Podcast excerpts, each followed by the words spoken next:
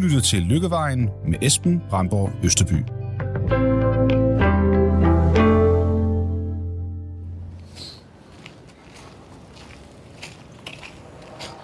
Hvordan har du det med, at et radiopublikum skal høre dine inderste tanker? Jamen, det har jeg egentlig fint nok med, tror jeg. Jeg tror du. Jeg måske i virkeligheden lidt... Det er det, jeg snakker med dig om den anden dag. At jeg måske allermest bange for, at folk de tænker, hold kæft en kylling. Eller hold kæft en mand uden os. Og... Ja. Altså, det er nok det, jeg er mest bange for. Mit navn er Esben Brandborg Østerby. Da min søster, hun spurgte mig, Esben, elsker du egentlig dig selv? Så svarede jeg med et stort, rungende nej. For det gør jeg ikke. Sagen er den, at jeg både vejer for meget, ryger for meget, dyrker for lidt motion, og jeg har faktisk aldrig haft en kæreste, selvom jeg er 30 år gammel. Men jeg vil virkelig gerne lave om på det her. Derfor tager jeg i denne programserie ud og taler med en række inspirerende personligheder for at høre om, hvordan de har taklet livets udfordringer. For så tror jeg på, at jeg vil kunne lære at svare ja, næste gang jeg bliver spurgt, om jeg elsker mig selv. Den første, jeg vil tage ud og tale med nu, det er min coach, Camilla Lærke Lærkersen. Hende har jeg kendt siden januar. Og hvis der er nogen, der kan give mig et los bag i, så må det være hende. Radio 4 taler med Danmark. Hvordan har du det lige i dag?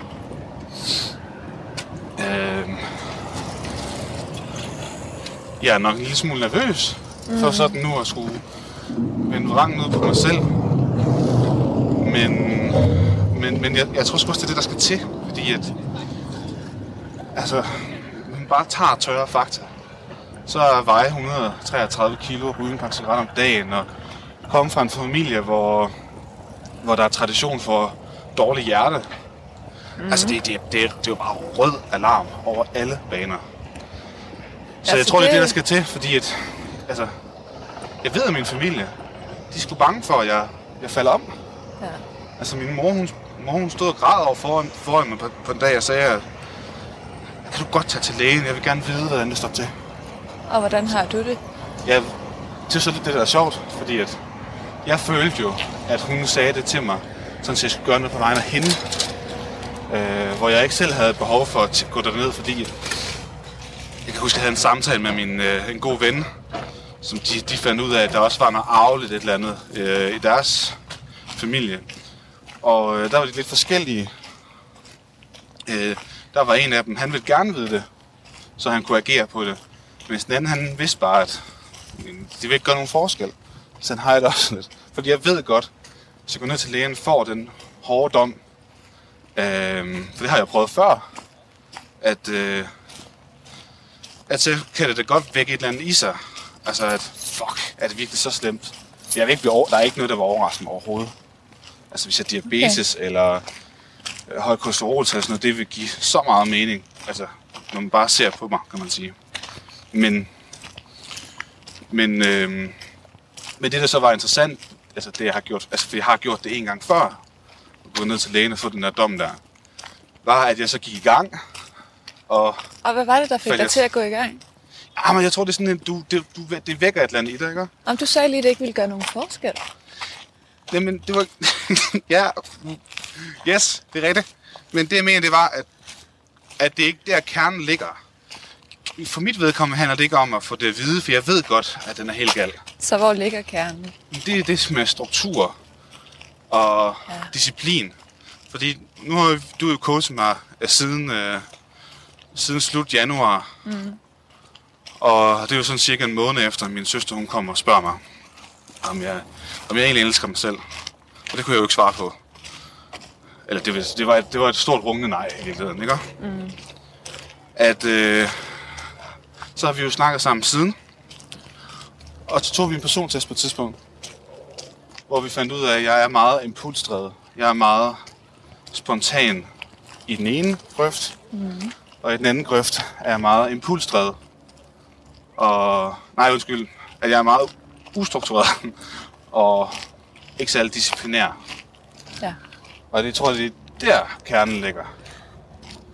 Så der har vi i hvert fald navlet en udfordring ned. Jeg ved ikke, hvad du tænker. Så men lad os først lige Lad os først lige gå tilbage og se, nu er du på vej ud på den her rejse. Ja. Og hvad er det, du ser for dig, du gerne vil opnå, når du er ude på den anden side af den rejse? Jamen, at jeg med midlet at få lagt mit liv om sådan rent strukturmæssigt, disciplinmæssigt. Altså, og i bund og grund er det jo ikke, jeg bliver aldrig sådan et, jeg bliver ikke sådan en skemalagt dude, der ved, når jeg præcis skal for ting. Det tror jeg aldrig, jeg kommer til. Måske. Men det er jo ikke ens betydende med, at man ikke kan finde en god balance mellem altså nogle gode vaner i form af struktur og det at være spontan, der er vigtigt for mig. Altså at have den frihed til at gøre ting, som man lige har lyst til. Men det handler meget om mængder, fordi jeg har lyst til sukker, så er der jo ingen grund til at sidde og spise en hel Marabou-chokoladeplade. Jeg tager et enkelt stykke chokolade, gør nok ikke så meget, men kan du mene? Så det er noget med mængder? Ja, det er noget med mængder og vaner, ikke? Og i forhold til det, hvor meget af din tid lige nu er primært impulsdrevet? Jamen, det er alt. Bortset fra, at jeg selvfølgelig har nogle deadlines rent fagligt. Jeg kan komme med et eksempel. Forleden fik jeg en god idé til en app, som jeg synes, der var interessant.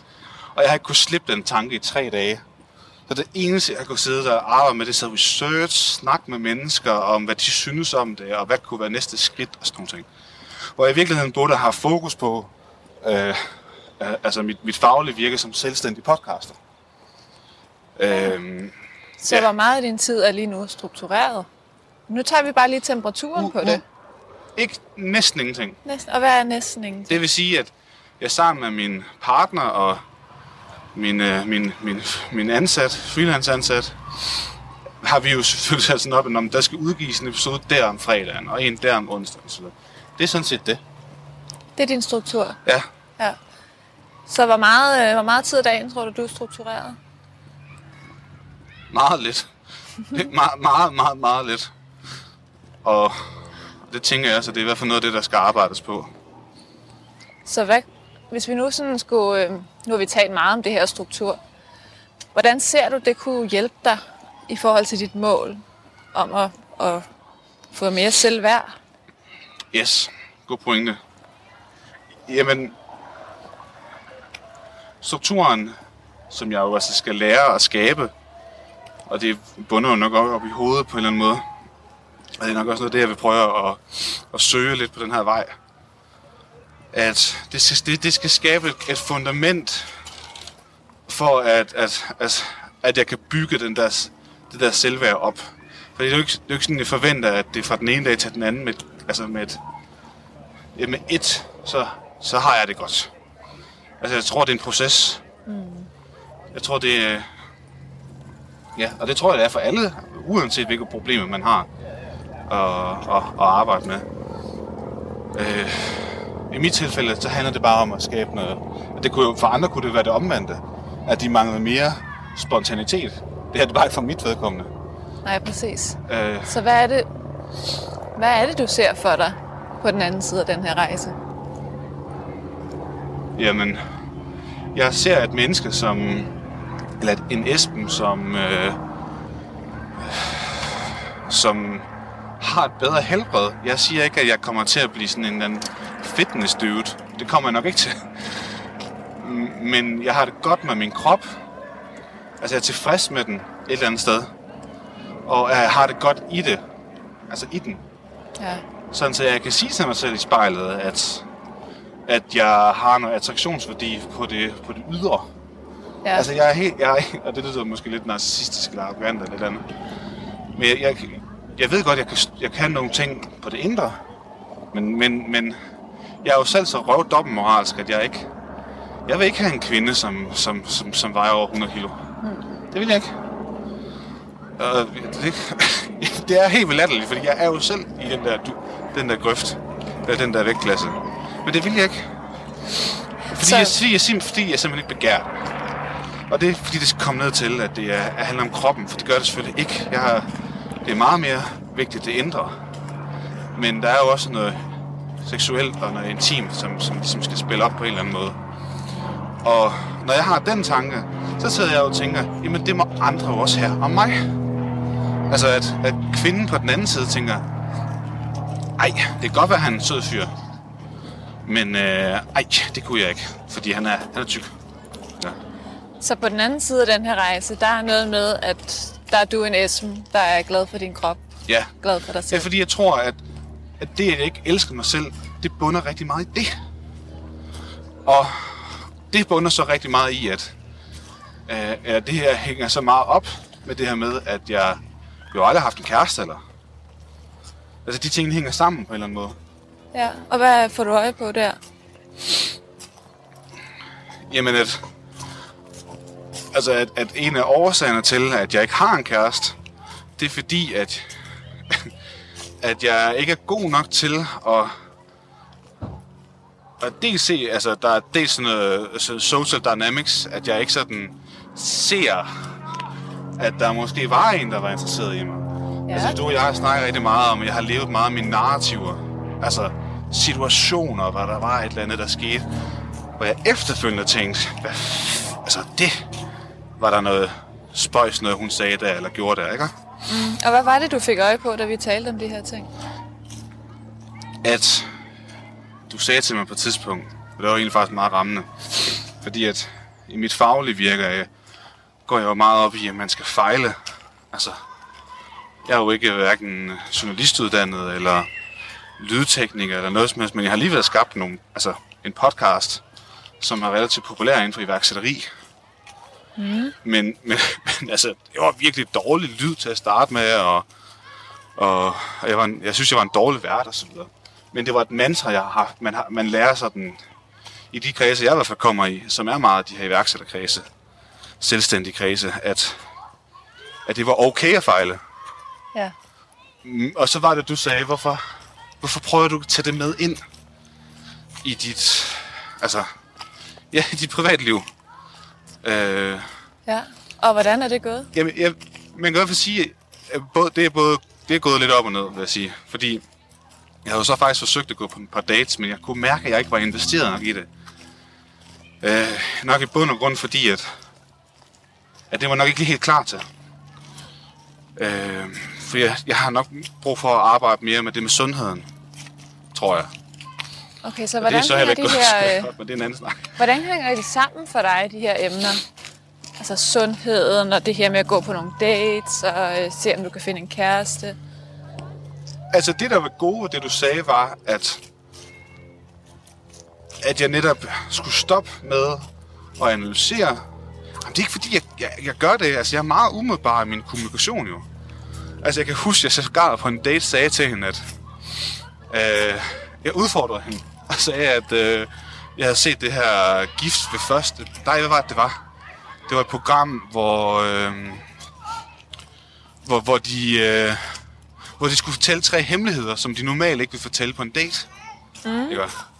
Og så spurgte jeg, om hun ville være med på det. Det tror jeg ikke er meget det tror jeg ikke er særlig normalt, at man gør det på en date. Det tog hun meget pænt, og det var egentlig meget sjovt og hyggeligt. Der fortalte jeg for eksempel, at jeg aldrig har haft en kæreste. Og så snakkede vi lidt om det. Og så fortalte hun nogle ting om sig selv, at sådan og så, ja. Så det blev faktisk meget godt personligt på den første dag. Så det var meget fedt egentlig. Så var det nyt for dig at gøre det på den måde? Nej, fordi jeg er jo meget umiddelbart smart i en fart, som jeg kan huske, at... eller som du fortalte mig, at det havde jeg sagt som det første, da vi mødte hinanden. Så nej, det er ikke nyt for mig. Men det er nyt for mig, at jeg skal lade være med at tænke så meget over, hvad nu hvis? Altså, hvad nu hvis jeg havde gjort noget i den situation?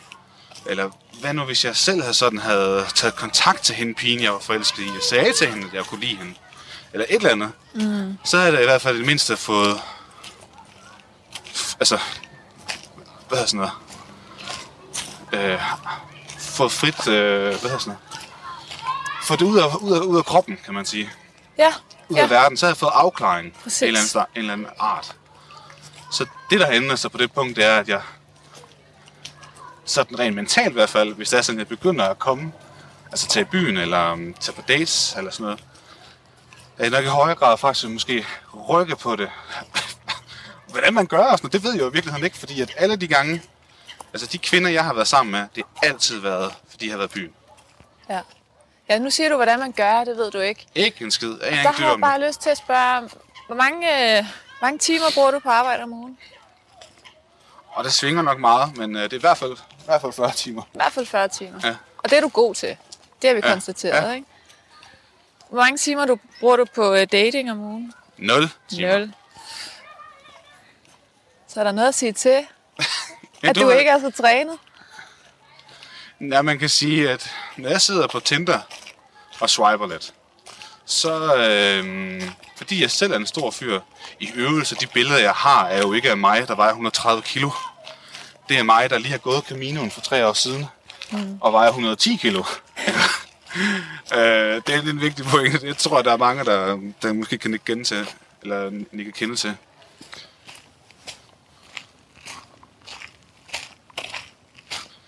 Og dem, jeg så matcher med, alligevel, som jeg på de her billeder er, var 110. Jeg har heller aldrig fået taget sådan nogle fotobilleder, skal jeg lige huske at sige. Jeg er virkelig ikke særlig fotogen, synes jeg. Men dem, jeg matcher med, er ikke de typer, jeg sådan leder efter. De, som jeg sagde, de er for store. Altså, og så leder de efter en... Ja, anyway, der, jeg tror, alle sammen har nogle idealer, som... Nu kan vi gå videre ned her, så... Så får vi nok modtager. Kan vi ikke bare gå over her alligevel?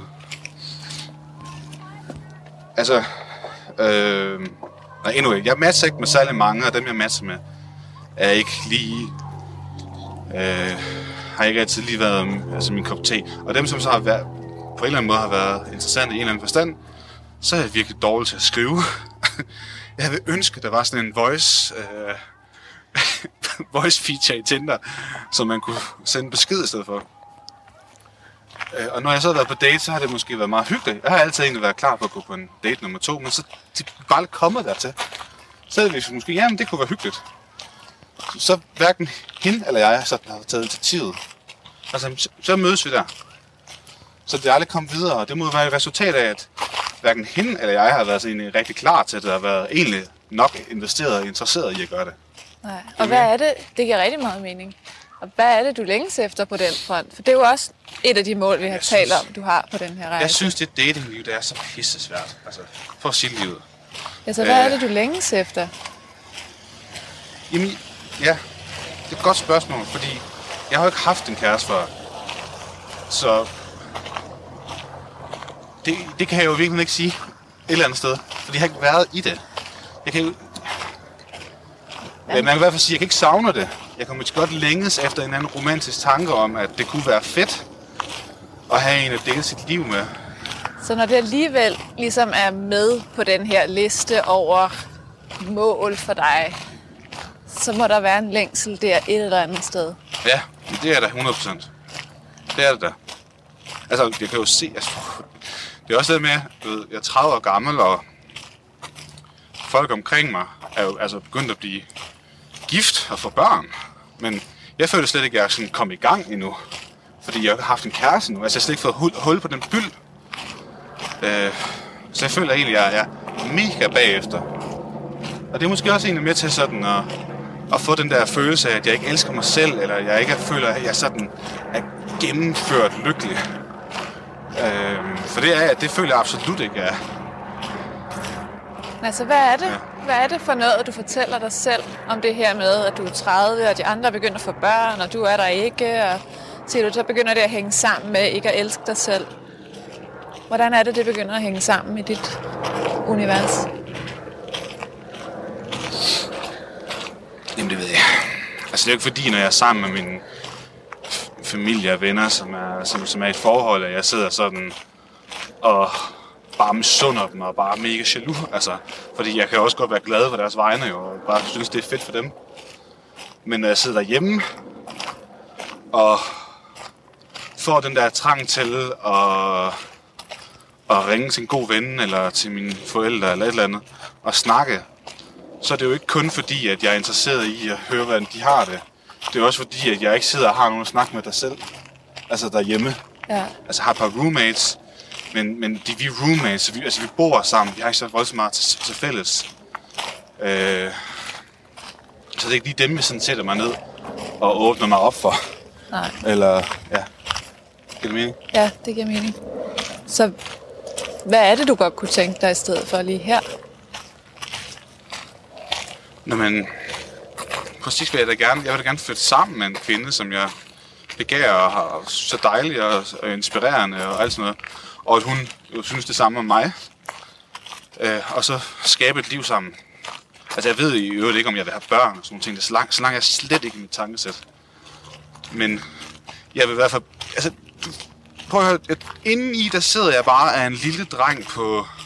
Lille teenager-dreng på 13 år. Altså jeg har ingen bumser i hovedet og sådan noget, men jeg har fået noget skæg i stedet for. Men jeg er bare så grøn på det område der. Med det med forhold.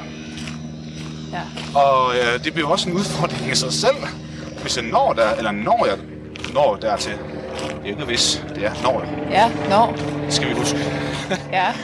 At om jeg kan være i det, og hvordan gør man det og sådan noget. Altså, ja. Der har folk jo erfaringer fra andre forhold ofte, som de kan tage med ind i et nyt forhold. Det har jeg ikke. Jeg skal starte helt fra bunden. Du lytter til Lykkevejen med Esben Brandborg Østerby. Jeg har ikke noget problem med at snakke med kvinder og møde kvinder. Det har jeg aldrig haft problem med. Men så snart jeg enten får følelser, og det får jeg aldrig på en første, anden og tredje date. Jeg har aldrig prøvet før. Altså de kvinder, jeg har været forelsket, har altid været nogen, jeg har kendt i længere tid. Hvor jeg så har begyndt at få nogle følelser. Fordi jeg synes jo, at kvinden var rar og dejlig og sød at være sammen med. Ja. Og kunne de udvikle sig og så videre. Jeg har aldrig rykket på. Aldrig nogensinde. Jeg turde simpelthen ikke. Okay, så der er noget. Ja. Et område, hvor du ikke tør. Ja, det turde jeg simpelthen ikke. Også fordi... Nogle har jo været forhold, og ja, det vil jeg heller ikke bryde, fordi de var jo, jeg kunne jo se, at de var glade sammen og så videre. Så har man jo heller ikke gøre noget ved det. Så jeg har ikke noget problem med at snakke med kvinder, som sagt. Men så snart, at der kommer enten følelser leveret fra min side, eller hvis der er en, som viser en eller anden interesse til mig, altså kigger på mig, eller sådan noget, så løber jeg væk. Eller jeg vil ikke sige, at jeg løber væk. Jeg gemmer det i hvert fald et eller andet sted i mit hoved, så jeg slet ikke får rykket på det. Ja, og nu sagde du før, at du har begyndt at gøre noget anderledes. Og det er fordi, jeg ikke elsker mig selv. Det er fordi, at jeg ikke... Jeg giver mig ikke lov til det. Jeg giver mig ikke lov til at få en kæreste, hvis man kan sige sådan. Ja. I virkeligheden. Ja, det er jo kæmpe selvhed i virkeligheden. Og så er vi tilbage ved formålet med den her rejse. Hvad er det, du godt kunne tænke dig at opnå? At jeg ikke har det der. At jeg har det fint med at sige tingene, som jeg føler det. Og så også blive såret, hvis det er det, der skal til. Og have det fint med det. Altså, det er jo bare angstprovokerende i det hele taget, men have det fint med det. Og være i mig selv. Uden at jeg skal få det dårligt. Ja, så have det fint med at være i dig selv. Ja. Ja. Og have det, og ikke se det som det der med, får man et forhold, jamen så er alt bare perfekt, fordi det er det ikke.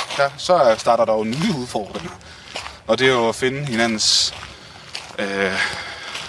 kompromiser, hvis det er, som man flytter sammen og alt sådan noget, ikke? Så med, hvis vi skal sådan helt tilbage til det der med at elske dig selv, hvad tror du så...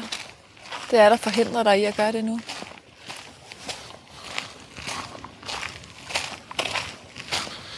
Jamen, det er sjovt, fordi vi sad og snakkede struktur tidligere, og det er selvfølgelig også en stor del af det, jeg mangler. Men når vi så snakker om det her, så kommer jeg sådan ting til, at det er jo egentlig lidt noget frygt. Altså, at jeg egentlig er bange. Jeg er jo egentlig i virkeligheden lidt generet og nervøs. Hvad er du nervøs for? At blive afvist og ikke at blive elsket. Ja. Ja. Men verden er jo ikke perfekt, og det ved jeg også godt. Men nu går jeg i gang med det der igen, hvor jeg begynder sådan at bruge andre folks ord og. Ja, var det lige Var det lige en kliché, der sneg sig ind der? Ja. Ja, du har sagt det til mig før jo, at jeg har det med sådan, og at jeg jo egentlig reflekterer rigtig meget, men jeg har det med at bruge andre folks ord, deres erfaringer til sådan at retfærdiggøre noget, eller forklare noget. Men det tror jeg nu også på, og det er jo også det, jeg gerne vil med det her projekt. Så du siger, at du er bange for... at møde nogle mennesker, som på en eller anden måde kan inspirere mig til, og faktisk at elske mig selv. Ja, så du er bange for at blive afvist. Det er jo enormt menneskeligt. Og hvad er det? Så hvad er det, du er bange for at blive afvist for? Altså, hvem ville du være, hvis du blev afvist? Jeg vil jo stadig være mig. Det vil jeg jo. Jeg tror sådan, det er lidt ligesom... jeg har jo været gadesælger en eller anden gang. Jeg havde egentlig der virkelig irriterende facers ude på gaden. Og jeg kan huske, at det var angstprovokerende at skulle stoppe mennesker på en gade og sige hej. Og forstyrre dem. Men vi lærte... men det var det der med bare for hul på bylden, kan man sige. Så... vi arbejder meget med det, der hedder en gennemsnitslov. Altså, desto flere nejer, desto tættere var du på et ja. Og når du så endelig fik det ja der, så var du sådan, yes! Du havde fået lavet et salg. Og jeg tror, det er den samme ting her, at jeg skal egentlig bare have byld. Og det er jo ikke bare. Men jeg skal have byld på den der boble af som jo i bund er sådan en mix af frygt og strukturer og alt det der. Altså, jeg ved ikke, om det giver mening. Det, jeg prøver at sige, er, at jeg skal ud over stepperne. Ja. Jeg skal ud og leve, og jeg skal ud og mærke, at man bliver afvist, og jeg skal føle, at det er hårdt. Men også, og så lærer jeg de ting. Ja, så den her frygt for at blive afvist, hvad er det, den bringer dig i kontakt med? Fordi jeg tror jo på, at hvis du skal ud og lære at blive afvist nu, og det er jo, altså det er der jo en vis risiko for, så skal du også turde være med det og blive afvist. Ja. Så hvis vi lige skal vente et øjeblik med at komme ud over stepperne, og lige bare dvæle et øjeblik ved den her følelse af at turde blive afvist, hvad er det så, det bringer dig i kontakt med, når du bliver bange for at blive afvist?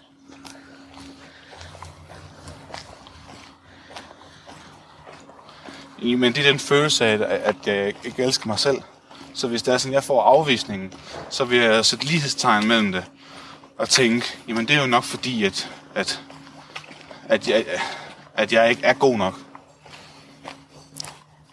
Som jo virkelig er fuldstændig åndssvagt at tænke sådan. Fordi at nogle gange er det jo bare match mellem kemi og holdninger og værdier osv. Ja, men tanken er jo ikke åndssvag. Den er jo meget reel. Ja. Så hvis den godt må være der, hvad er det så for en måde at være på, du sådan kunne blive bange for at være, eller ikke have lyst til at være?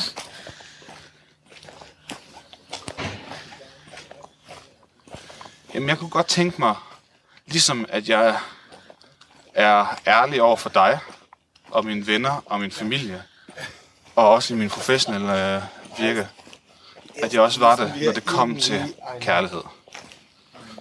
Og når det kom til mig selv, for den sags skyld. Ja. Og så jeg erkende, at jeg har ladet stå til i alt for lang tid. Det er jo ligesom det, jeg gør nu. Ja, på en eller anden punkt i hvert fald. Og så tro på, at det er processen, der kommer til at rykke noget. Altså, ikke kun ved at snakke.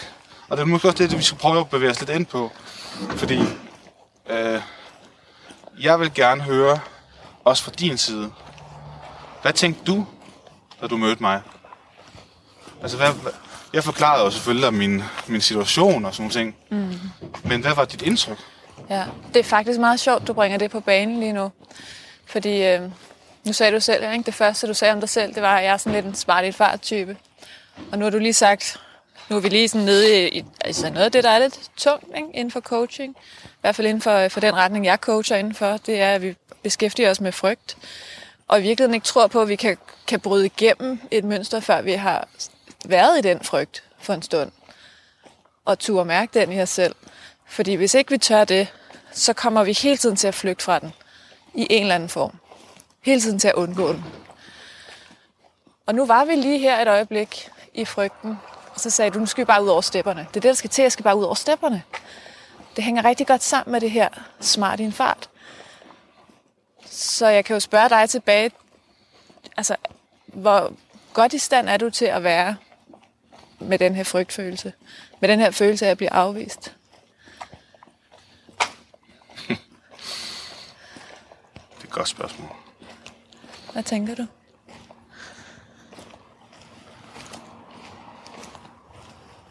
Jeg tænker, at hvis jeg tænker for meget over det, hvis jeg grubler for meget over lige præcis det, så kommer der ikke til at ske noget. Altså, det er ligesom, hvis jeg stod på gaden der og solgte, og jeg bare, og man bare får sådan, man fryser bare til is, og man ikke gør det. Ja, og man ikke siger så hej. Hvor længe kan du dvæle ved frygten for at blive afvist, inden du er ude over stepperne, og ikke kan mærke den mere?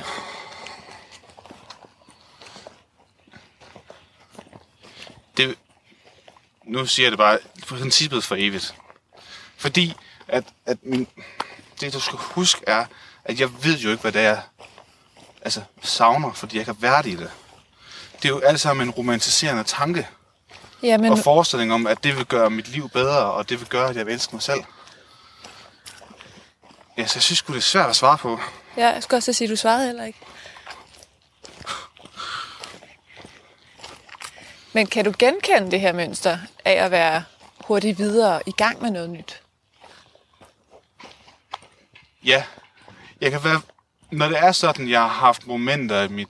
Altså, det kan også bare være, at jeg sidder og ser en god film, og den er romantisk og sød. Og så sidder man og tænker, ej, det kunne da også bare være dejligt. Ja, og hvad gør du så? Så gør jeg ingenting. Ja, så sidder jeg og tænker og grubler over det.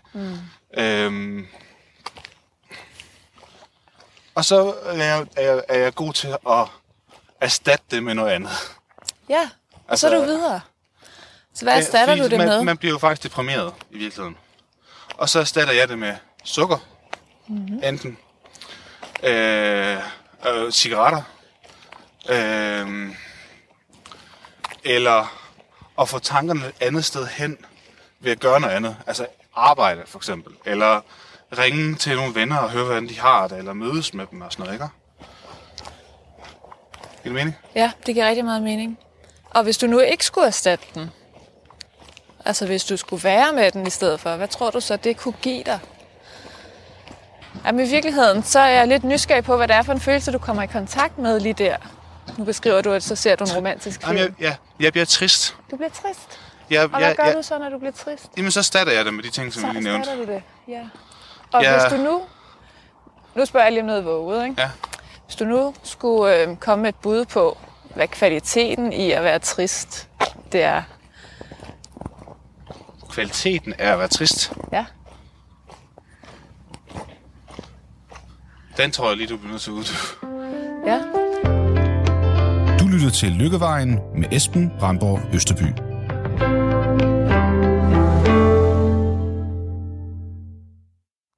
Altså, hvis vi nu ser sådan helt evolutionsbiologisk på os mennesker, så er vi jo ikke udstyret med nogen følelser, vi ikke skal bruge til noget. Så den her tristhed, den kan der være en kvalitet i, som kan styrke dig. Ja. Ja, jo. Det er jo ikke, fordi jeg er bange for at være trist.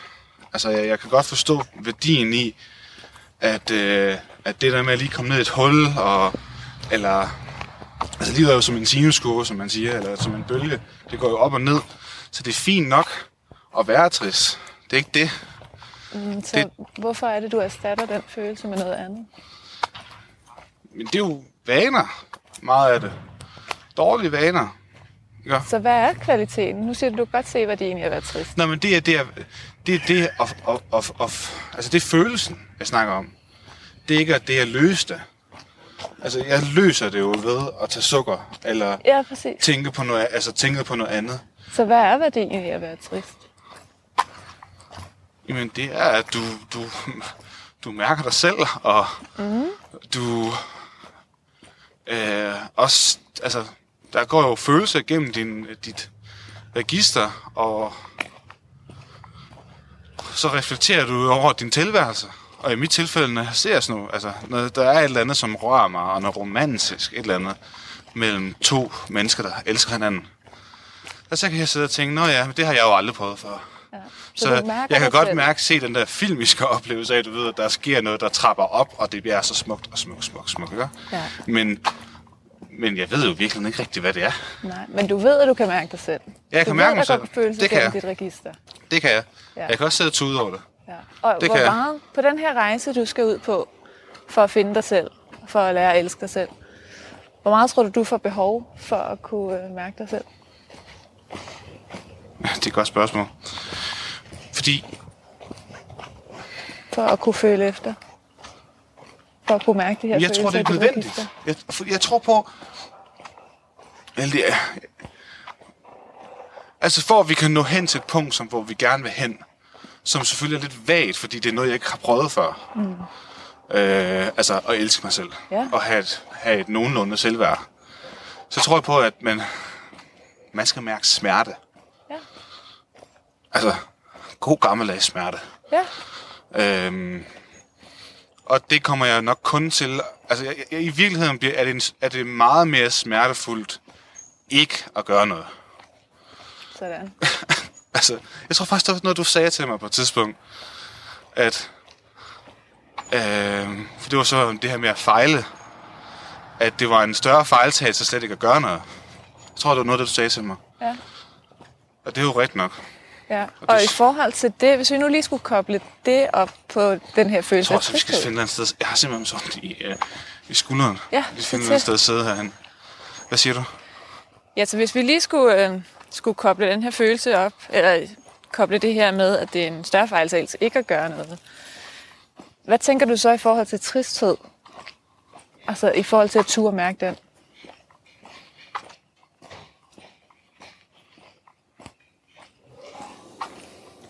Jamen i hvert fald, at jeg ikke skal erstatte den med de dårlige ting, men at jeg skal forsøge at... Jamen jeg ved det ikke, Camilla. Altså jeg skal have arbejdet min psyke på et eller andet punkt, og jeg skal møde nogle mennesker, som har prøvet det der. Du går den rigtige vej. Høre, hvad det er, de helt præcis gjorde, fordi at jeg har jo som sagt prøvet det 3-4 gange efterhånden. Altså jeg har gået Caminoen, jeg har løbet halvmarathon 2 gange, og været ned omkring de 100 kilo. Mm-hmm. Aldrig været under. Mm-hmm.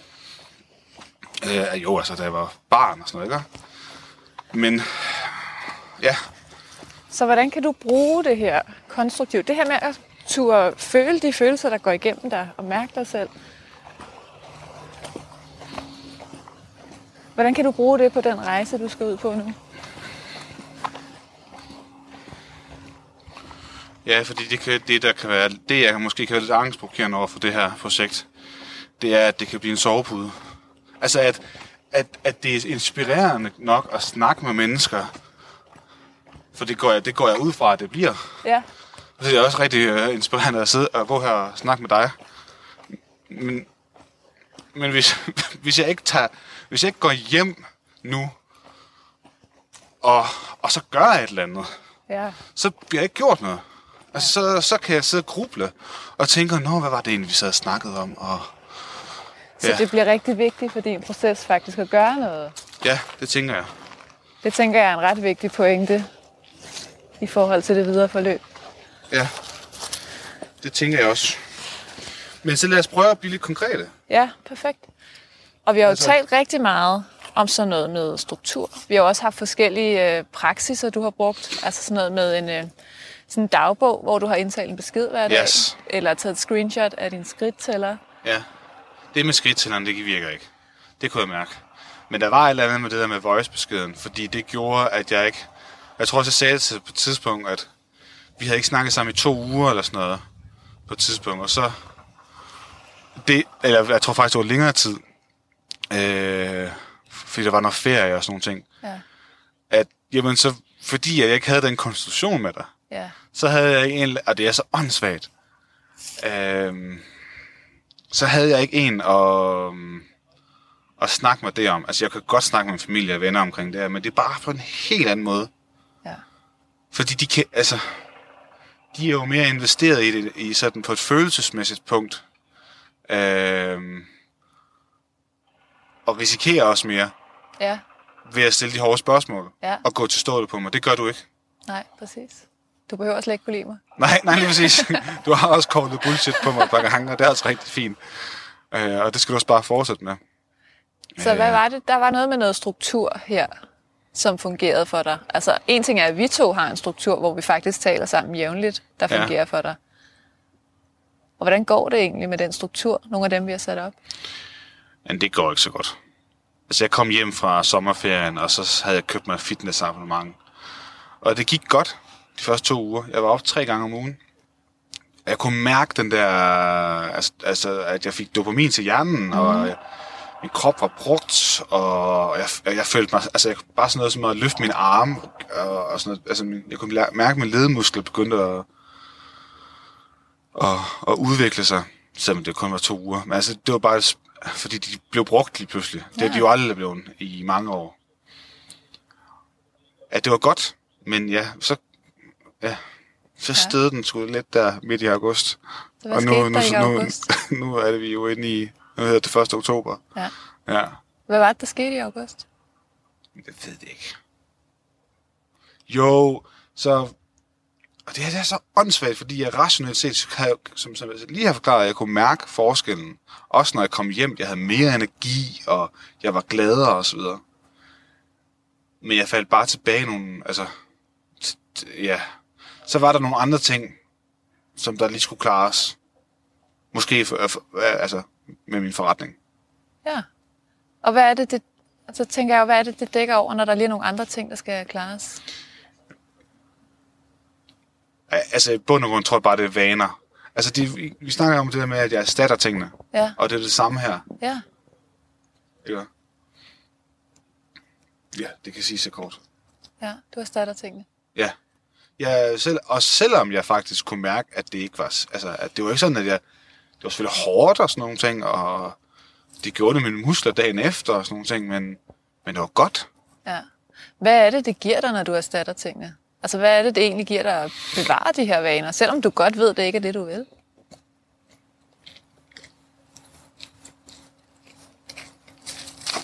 Jeg ved det ikke. Hvad får du ud af det? Jeg tror, det er der, min natur kommer ind. Altså, at jeg er flygtig. Altså, selvom jeg egentlig ved, at det er det, jeg burde at gøre. Ja. Hvad er det, det giver dig at være flygtig? Du stiller også bare de hårde spørgsmål, mand. Det skal ikke være nemt at gå til coach. Jo. Nej, det er rigtigt. Hvad er det, det giver dig at være flygtig? Det er, fordi jeg ved, hvad det er, tror jeg. Altså, jeg bliver bare i mig selv, som jeg er. Og jeg må nok erkende, at selvom jeg på mange punkter er glad altså for nogle aspekter af mig, altså min personlighed og gærighed og passion og sådan ting, så bliver jeg nødt til at komme til den erkendelse, at det ikke går. Altså at selvom det også er gode egenskaber at være spontan og impulsdrevet nogle gange, så er det samtidig mit, altså det er jo mit drug nogle gange. Nemlig. Det er mit... det er faktisk samtidig, selvom en god egenskab at have, så er det samtidig det, som er med til at spænde ben for min udvikling. Ja. I virkeligheden nok. Ja. Ja. Ja, det tror jeg nok. Så hvad er det, du får ret i omkring dig selv, når du bliver ved med at være impulsdrevet og spontan?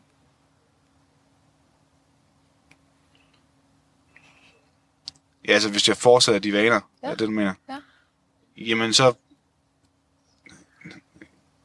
Jeg ved ikke, om jeg får ret i noget, men det er jo... Jeg tror, det er lidt det med tryghed. Altså, man flygter tilbage til det, som man kender. Og fordi at træning, for eksempel, eller det at smide cigaretterne ud... altså, jeg var syg her for øvrigt for et par uger siden, og hostede som ind i helvede, og smed cigaretterne ud. Og så fik jeg det godt igen, og så købte jeg nogle nye. Det var så dumt. Ja. Så hvad tænker du? Hvad skete der der? Ja, men det var jo mig, der ikke kunne absorbere min nikotintræng. virkeligheden. Og nu får jeg virkelig lyst til at ryge også, bare ved at snakke om det. Ja. Ja, så det her med spontanitet og at være impulsdrevet, ja. Det er dit drug. Hvad vil du, hvis nu vi skulle prøve sådan at blive lidt konkrete, det var det, jeg snakkede om før. Altså, hvad forventer du af min udvikling? Hvad forventer du? Ja, og der tænker jeg jo som coach, at jeg kan jo stå her udenfor, ikke, og se alt det potentiale, du har gennem alle de samtaler, alt det, der er muligt, ikke? Alle de praksiser, du allerede har lavet. Og i virkeligheden, så ser jeg jo, det er muligt, at du begynder at gøre det, ikke? Ligesom da du gik Caminoen. Du har fortalt, det var faktisk det, der fungerede. Når du har struktur, så fungerer det. Det kan jeg huske, du sagde på vores allerførste session. Da du var i militæret, det var faktisk min kammerat, så fungerede det. Undskyld, det var faktisk min kammerat, som kom og spurgte mig og sagde det til mig. Ja. At Esben, de gange, hvor det er gået godt for dig, altså hvor jeg gik i gang med de her stationer, det var alle sammen gange, hvor der var struktur i en eller anden art. For eksempel da jeg gik Camino, eller da jeg var inde i militæret aftale med en værnepligt. Ja. Og nu har jeg jo ingen struktur, jeg er en fri fugl, jeg er selvstændig og kan gøre lige som jeg har lyst til jo. Og det er faktisk mere det, jeg ser muligt for dig, Esben. Det er, at du får integreret din struktur igen. Ja. Men jeg skal jo ikke tilbage og have, et lønmodtagerjob. Det vil jeg jo ikke. Nej. Er det muligt at have struktur i et iværksætterliv? Ja, men det burde det være. Ja, det burde det være. Altså, man bliver jo så lidt er sådan, det muligt? Ja, men... Er det muligt? Ja, det er det vel. Det er det vel. Altså, jeg hører for eksempel fra mange iværksættere, at det... Altså, når man går selvstændig, så er det ofte sådan en anden forestilling om, at man gerne vil være fri. Man vil gerne have frihed. Men det sjove er, at du bliver din egen slave. Jeg skal også sige, hvor fri føler du dig lige nu? Ja, jeg føler mig forholdsvis fri. I dit arbejdsliv? Ja, det synes jeg, Hvad med dit personlige liv? Jamen, det gør jo, men det er jo et spørgsmål om prioritering. Jeg prioriterer det bare ikke. Okay. Altså at date, for eksempel. Ja, det gør jeg ikke. Jeg har meget fokus på altså mine ambitioner inden for min forretning. Ja. Og hvor forhindret føler du dig i forhold til at date? Jeg føler mig ikke forhindret. Det er, jeg tror, det er forkert ord at bruge. Altså, fordi jeg kunne godt gøre det. Som sagt, jeg var meget ekstrovert. Så du er fri til at date? Ja. Nå ja. Altså, hvis der er nogen, der gerne vil på date, så er jeg egentlig som udgangspunkt altid åben over for det. Men jeg kunne bare... Altså, min analyse af det forløb, jeg havde, da vi... Altså, tidligere på året, hvor jeg rent faktisk var ude på nogle dates, var, at jeg ikke var investeret nok i det. Og jeg nok ikke var parat til det. Altså... Det giver mening. Altså, jeg kunne godt gøre det. Men jeg kunne også godt være i det og sådan noget, fordi det er jo bare at være social, jo, synes jeg. Fordi jeg kan jo ikke finde ud af at flytte. Og kæft, det kan jeg ikke finde ud af. Det er jo også noget, man måske skulle arbejde på. Jeg ved det ikke. Altså, resultatet var i hvert fald, at vi kom aldrig på date nummer 2. Nej. Men du føler dig fri i dit personlige liv? Ja. Og jeg har bare lyst til at udfordre dig på den, fordi men det er ikke du er gået på den her rejse. Men det er ikke det samme som, men det er ikke det samme som lykke, eller at elske sig selv. Okay. Det synes jeg ikke. Jamen, det er en ærlig sag. Altså, prøv lige, Camilla, fordi jeg tror, jeg har brug for, at fordi nu har vi snakket meget om tingene, også over det, og det har været rigtig godt. Mm. Altså, det har været en dør fejltagelse, så at sige.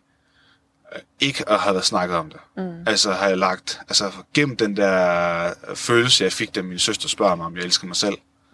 Nu bearbejder jeg den jo rent faktisk. Ja. Så det er bedre end som så meget andet. Men altså, jeg er jo ikke kommet i gang med mine strukturændringer og vaner og så videre. Jeg kom i gang med at snakke om det. Det er også godt. Det er slet ikke det. Men vi skal prøve, jeg tror, jeg har behov for nu snakker vi om smerte og kom ud i det og mærke sig selv og sådan noget.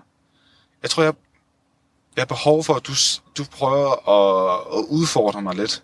Giv mig et eller andet konkret, jeg skal gøre til,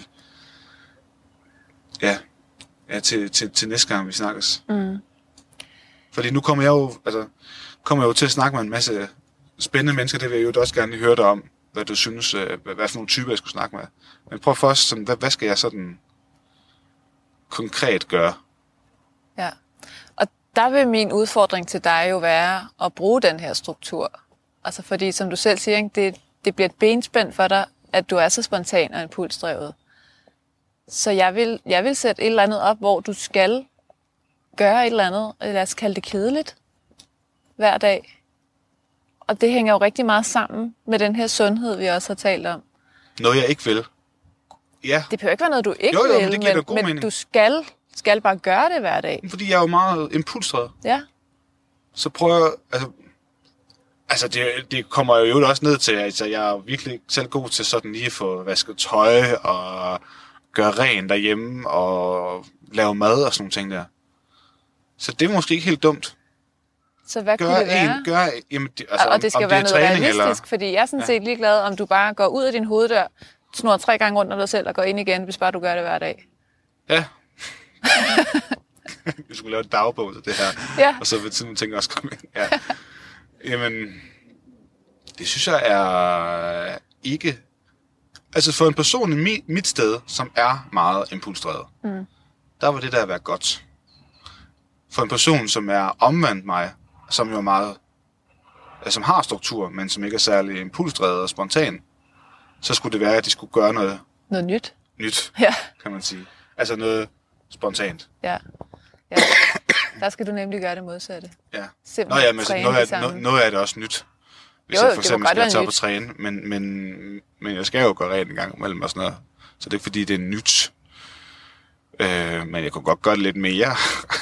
Ja. Og for der er jo altid nogle ting, jeg lige skal have taget mig sammen til. Og vi har talt om sådan noget med vedholdenhed. Det er også sådan et udviklingspunkt. Ja. Og hvad skal det så være? Fordi man kan sige, hvis ikke du sådan lægger dig fast på noget nu, så kan du være totalt spontan omkring, hvad du så gør. Så hvad er det, du gerne vil gøre, der styrker dig? Det, jeg burde gøre, det er at begynde at træne. Og tænke over, hvad jeg spiser. Ja. Så hvad kunne være en realistisk, men daglig praksis for dig? Jeg tror, jeg skal nedtone min... jeg skal få styr på min sukkerafhængighed. Ja. Rigtig meget. Så hvad er det konkret, du gør der? Det kan ikke blive så konkret. Altså, jo, det kan det.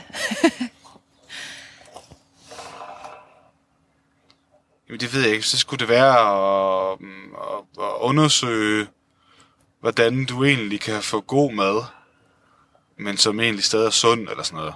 Du lyder overhovedet ikke inspireret. Nej, men du kan godt høre det på mig. Jamen...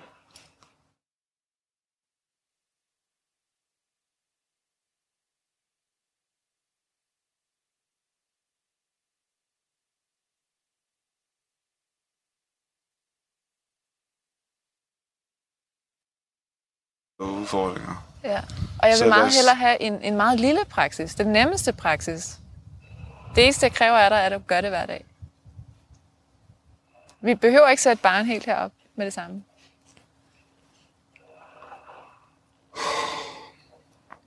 Men det er din udvikling, Esben. Jamen, jeg vil bare gerne sprede det ud til flere ting. Jamen, det kan jeg godt høre, og det er jo lige præcis det, der sker. Fordi så kan jeg nemlig stadig være spontan. Ja, det kan du nemlig. Ja. Det er, du har ret. Okay. En ting, jeg gør hver dag, som jeg kan se mig selv i. Jeg skal gå en tur. Gå en tur? Ja. Det har vi jo gjort nu. Ja.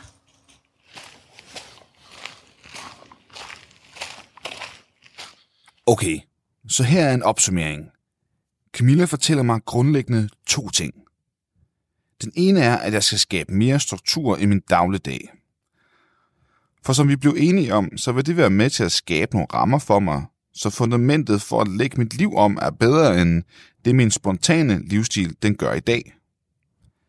Den anden er, at jeg skal droppe mine flygtige reaktionsmønstre, når smerten om ensomhed eller lavt selvværd opstår. For det er der, og det går allermest ondt, at jeg kan lære meget mere om mig selv. Det var alt for nu. Tak fordi du lyttede med, og på gensyn. Programmet er produceret af Lyd og K i samarbejde med Podtrips Media for Radio 4.